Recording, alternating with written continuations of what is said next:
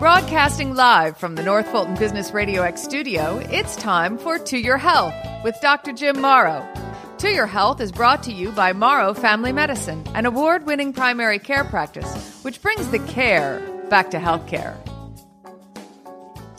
Hello, and welcome to episode 42 of To Your Health with Dr. Jim Morrow. I am Jim Morrow. I'm very glad that you've chosen to join us today, whether you're listening live right now on Business Radio X, North Fulton's uh, studio, or if you're listening to this as a podcast, wherever you stream your podcast. We appreciate your attention and your uh, your advice as you give it to us. We've been blessed in recent days with some comments and, and advice about topics. So people are getting more involved, and I think that's wonderful. I am here in my office studio, which has been seriously upgraded since last time.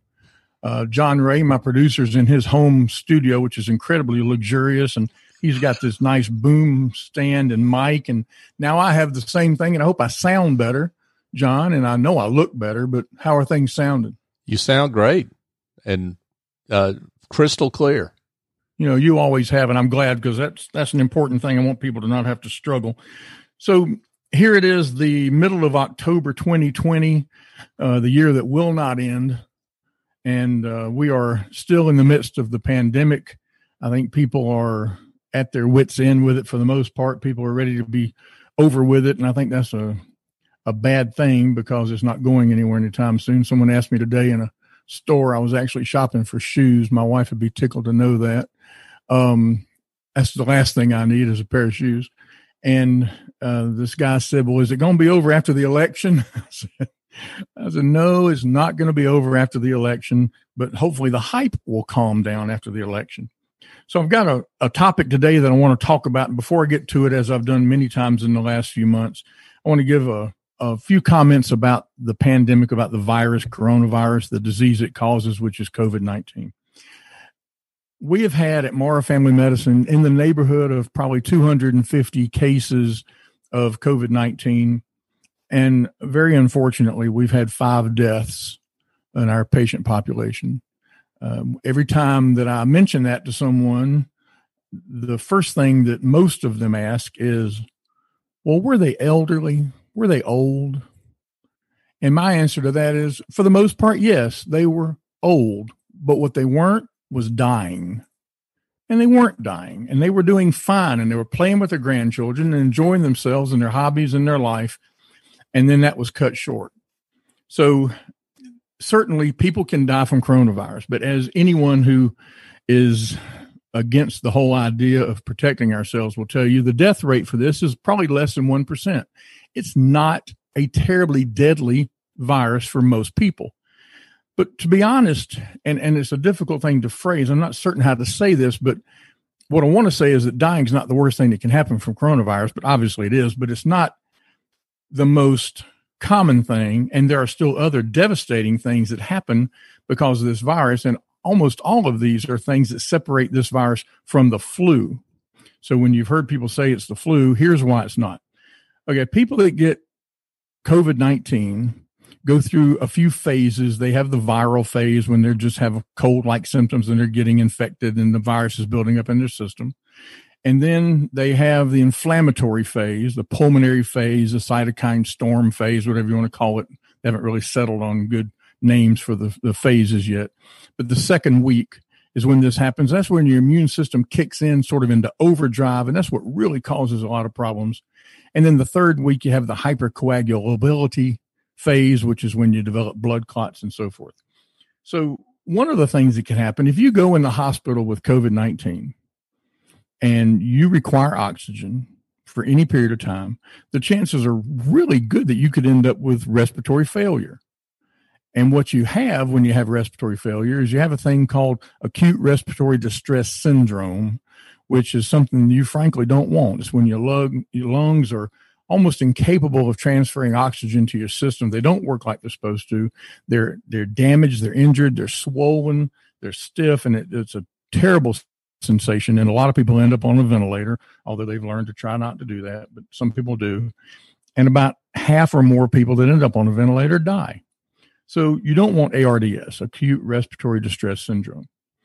But the other thing that can happen is this virus can attack your heart and it may not kill you, but it can leave you with what we call heart failure in medicine, a weakened heart, so that for the rest of your life, it can be difficult for you to walk across the room or certainly go out shopping or go work in the yard or do things that require oxygen, extra oxygen. And so you can be incredibly short of breath, your feet swell. It, it's a miserable existence in a lot of cases. And that's something, again, that you don't want. And you can get that without having the worst case of COVID 19 and certainly without dying.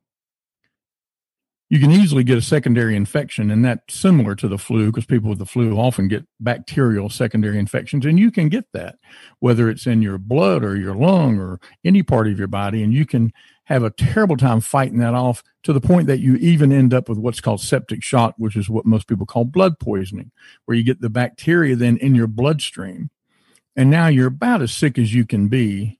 And a lot of those people don't make it. Kidney injury is common. The kidneys have the same receptors in them. So does, does the heart that this virus attaches to. So if it attaches to your kidneys, you can end up with kidney disease and damaged kidneys. And some people can end up on dialysis. And that's, that can be a permanent thing. So it can be a long term problem.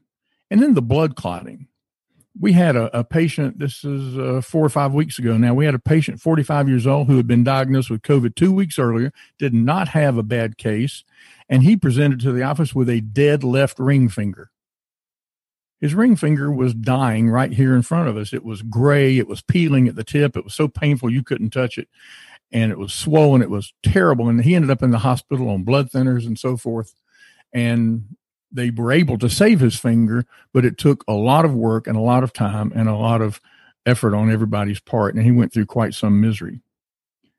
And then you have the multi-system inflammatory syndrome in children, the MISC you hear about. And this is a condition that's kin to some other autoimmune things where you just get a world of inflammatory problems. And these, these are children that are getting this and, and they can easily end up with lifelong problems because of it. And then lastly, you get what most people refer to as the long haulers, the people who months and months and months and months after having COVID 19 still have any multitude of symptoms that they had when they were sick and they just can't get rid of them. And so these people are, are fighting and fighting to get back to their baseline. And it is just not an easy thing to do. So wear your mask so you don't spread it. Stay away from people you think might have it do everything you can, wash your hands and so forth, continue to distance yourself, be smart, and hopefully you won't have to deal with any of these things. So that's the coronavirus update for October 14th, 2020.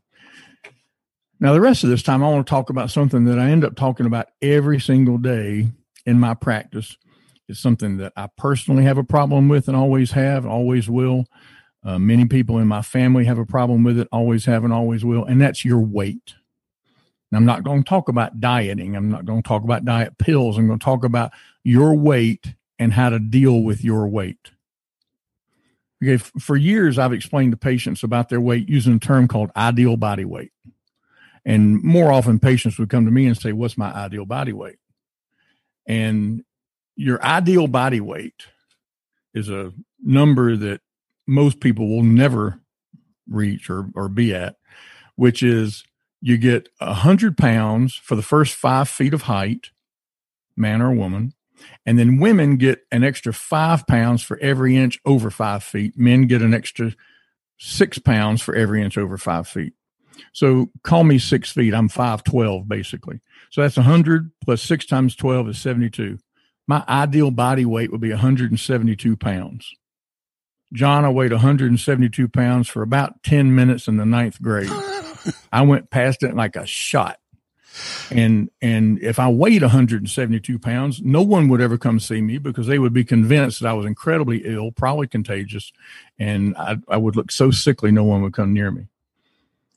So think about that. If you're a woman five two, your ideal body weight is 110 pounds. If you're thinking about being at your ideal body weight, I want you to think twice about that. It's not an easy thing to do. It's a terrible number, almost an unreachable number, and especially in the state of Georgia. In Georgia, the obesity rate is close to the highest in the country. I think we're 11th highest when it was last counted.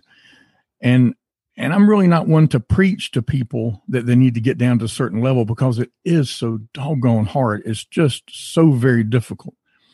So, in recent days, recent years, we've started using a person's BMI, their body mass index, to determine if they're obese or not. Now, this gives you a little bit more leeway, but still, even with BMI, the numbers are, are pretty strict. Unlike the ideal body weight, the BMI takes more of a person into consideration. To determine your BMI, here's for the math whizzes in the audience you multiply your height times 703, divide that by your height in inches, and divide that number by your height in inches again. So it's a function of your height squared. Okay, it's about body area and so forth. So if your BMI is below 19, you're considered underweight.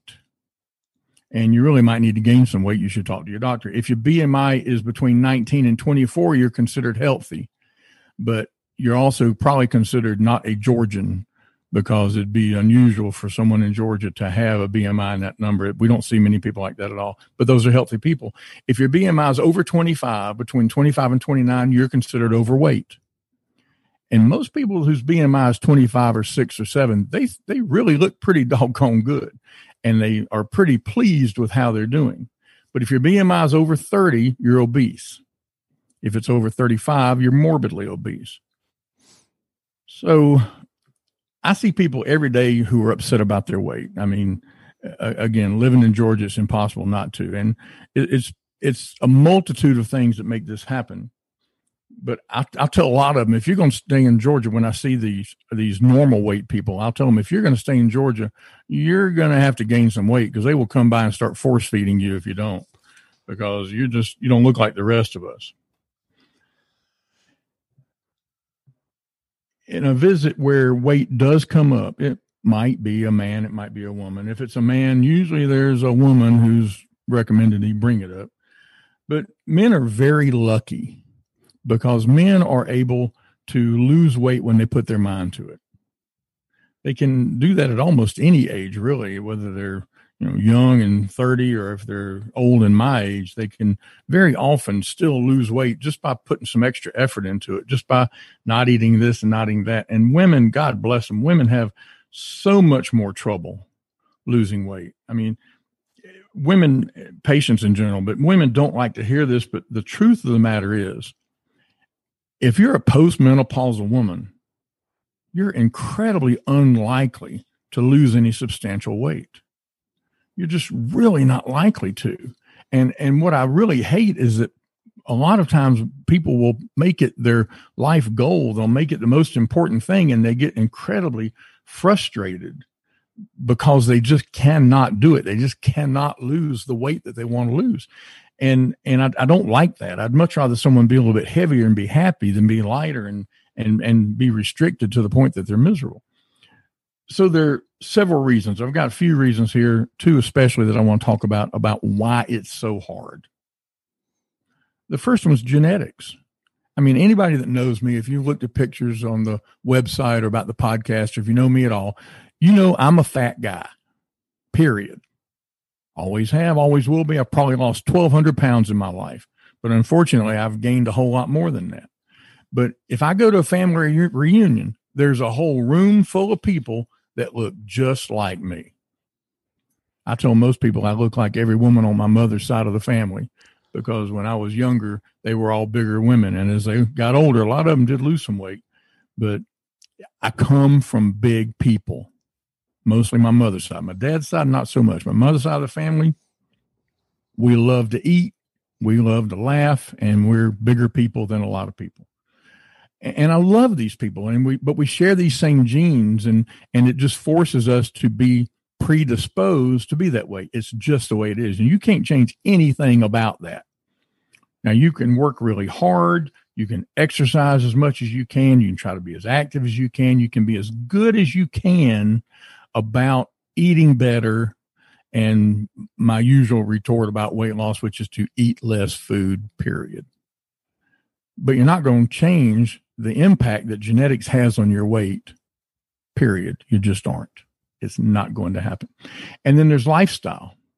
And this is when it really gets people. I mean, sure, you can change your lifestyle. You can start doing things differently. You can join a gym. You can start running. Although another thing people hate to hear me say is if you're over 40, you're too old to run, but you can start exercising, certainly. And if you do that, yes, your weight's going to change.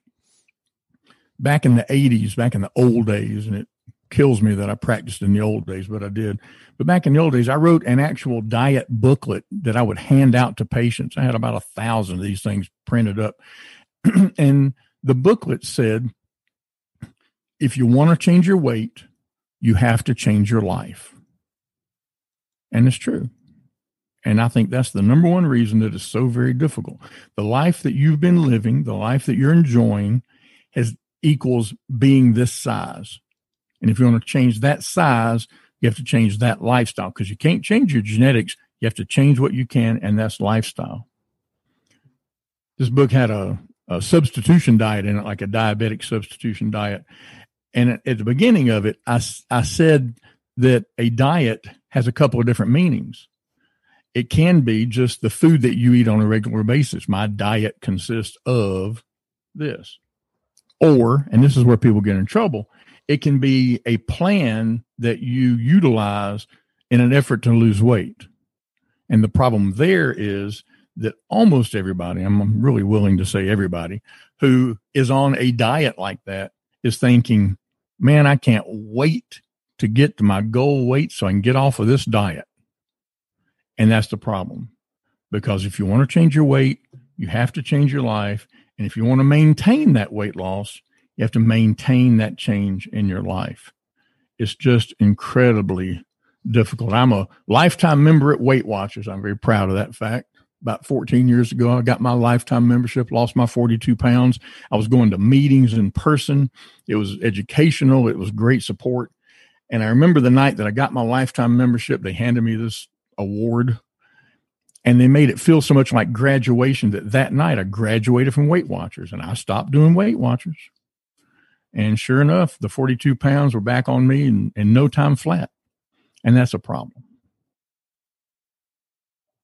So, this 42nd episode of To Your Health with Dr. Jim Morrow is brought to you by Morrow Family Medicine.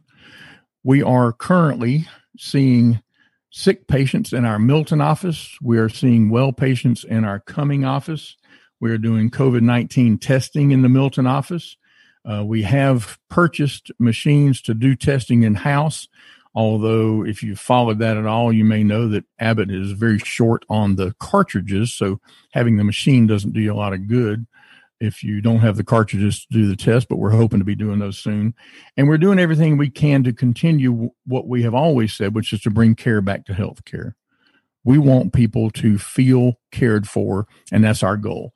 And, and frankly, I think we've done a pretty good job in the years that the awards that you hear about the best of this and that have been running. Best of precise run for six years. We've won it all six years. We've been in north atlanta that's north fulton really uh, for five years and we've won that award five times. And we're very happy about that and proud of that. And it's happened because of people like yourself who are listening right now patients that have let us take care of them and have gone to the trouble to go out and, and vote their uh, desire for us to win that. So we appreciate that very much. So if you're overweight or if you're obese, even, in my opinion, you should be a lot more concerned about not gaining weight year after year than you are about trying to lose a bunch of weight to get down to some number. I had a patient in office last week for a physical. I've seen him for years. He said, How to do with my weight, doc? I said, You gained five pounds. He pumped his fist and went, Yes. And I said, And you have said that seven years in a row. Seven years in a row, he gained four or five pounds. He's up 35 pounds in seven years. And that's not the trend you want. He didn't start coming to me as a small man. So he's up 35 pounds. That's a problem. You know, now, sure, if you're up and down and up and down, that's great. But if your up and down looks like the stock market over the last several months, that's a problem too. You don't want to be doing that. That's not how you want you to your weight to go. It's not good for you. It's not healthy. It's been shown that it's worse for you to gain weight and lose weight and gain weight and lose weight. So it's much better to concentrate on not gaining any more weight, and it's a more successful venture, most likely. Now, if you're a youngster, you got to love youngsters. If you're a youngster, go ahead and, and try to get down to where you feel like you ought to be. Do it then. Do it when you're young. Do it when you're less than 40 or certainly 45. And, and, and then try to not gain weight year after year. That's a wonderful thing.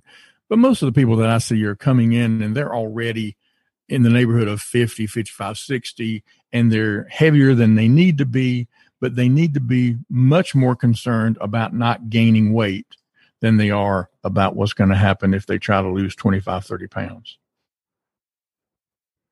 I admire anybody that has a goal of making themselves healthier.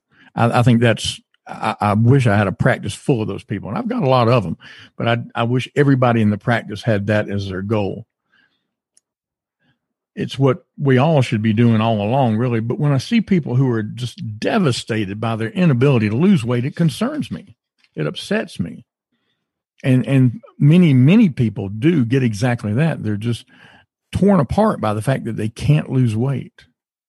And a lot of times they don't understand it, and it can be very difficult. Often these people would otherwise be perfectly happy in their lives if they weren't having to deal with that. And I think if if I or if we in medicine can change that mindset to one where they're pleased with their current state and they're working as hard as they can to maintain that state, then I think those people are going to be better off. And I think that's a, a good service for those people. But my bottom line in this, at least for me, my bottom line is be who you are because that's who you are. Try to be happy with who you are, but be the healthiest version of who you, who you are that you can be. And I think if you do that, then you're going to be able to avoid an awful lot of the complications that come with weight and blood pressure and cholesterol and diabetes and things like that that, that come along with being heavier. So I hope people will will keep that in mind and and and try to have a, a good starting point going forward for maintaining and hopefully be happier and more at ease with the way things are. Because i think that's a a much better way to go and it can really help you to in the long run deal with your weight. And john that's what i got. Well you're given grace on weight Say that again. You're giving grace on weight. Oh. I mean, you, are giving well, grace to people. I think people need that mm. in Lord so many ways mm. right now. Right. But uh, you know, people are for the most part trying to do the best they can, and I, I think that needs to be pointed out more often than it usually is. Have you seen uh, with folks coming in for physicals uh, now, and I guess the a lot of the uh, fall and year end physicals are starting right now or have started. Um, are you seeing a lot more weight gain this year because folks have been quarantined? Uh, I get they call it jokingly the Corona bellies, but well, yes, we are. We're seeing the Corona bellies. We're seeing people put on the COVID nineteen, you know, that kind of thing. And I mean, it just makes perfect sense. Mm-hmm. Almost everybody's been less active this year than they were last year. I mean, it's almost impossible to imagine you hadn't people working from home. Now, and working from home has had a couple of different effects, though. A lot of people and not working from home were going out for big, heavy lunches, but instead they're at home eating a salad for lunch. Mm. And I've seen people lose weight, and I've also seen people gain weight. Um, I think I'd be foolish to think I'd seen more lose weight than gain, but it's nice to see some that have lost weight. But there's no question that I think people are more sedentary right now. So we are seeing people gain weight and we're i think you have to cut them some slack. I mean if you don't understand that people are going to gain some weight during the pandemic then you're probably just not paying attention. So uh you and i have a lot in common being uh, big bone big boned southern boys that grew up in families that like to eat uh, is one is yeah, hits a lot of different points with me.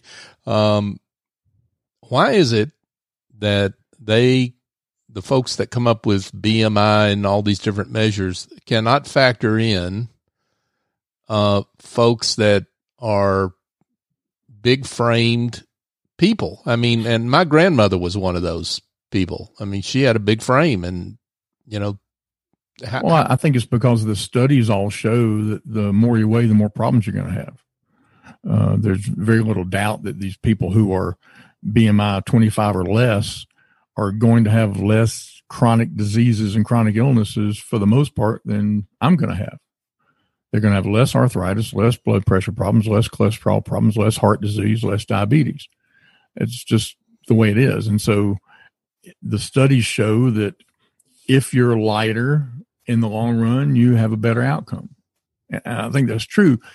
But again, you can only control what you can control. And when you can't, or if you can't control your weight because you come from a long line of caudals, like I do, gotta love them, then I think you just have to cut yourself some slack. There's just no better way to put it. Well, but what you're arguing though is that uh, folks uh, are expending so much mental anguish over it that that's more harmful than the extra weight. That's what I heard you say. Yes, and I think it is. Yeah. And if you think about it, if you're heavy and you get depressed about the fact that you can't lose weight, then what happens to the likelihood that you're going to be able to do some exercise and be motivated to get out and do stuff? It, it tanks. I mean, if you're depressed or, or down in the dumps about the fact that you're heavy, you're not going to be excited about going and doing anything because you're clinically depressed in a lot of cases. And I, I think that just adds to the problem. So if you can make yourself be happy with where you are and consider that your starting point, be good with where you are, and then be excited about going out and doing things that can keep you from getting heavier.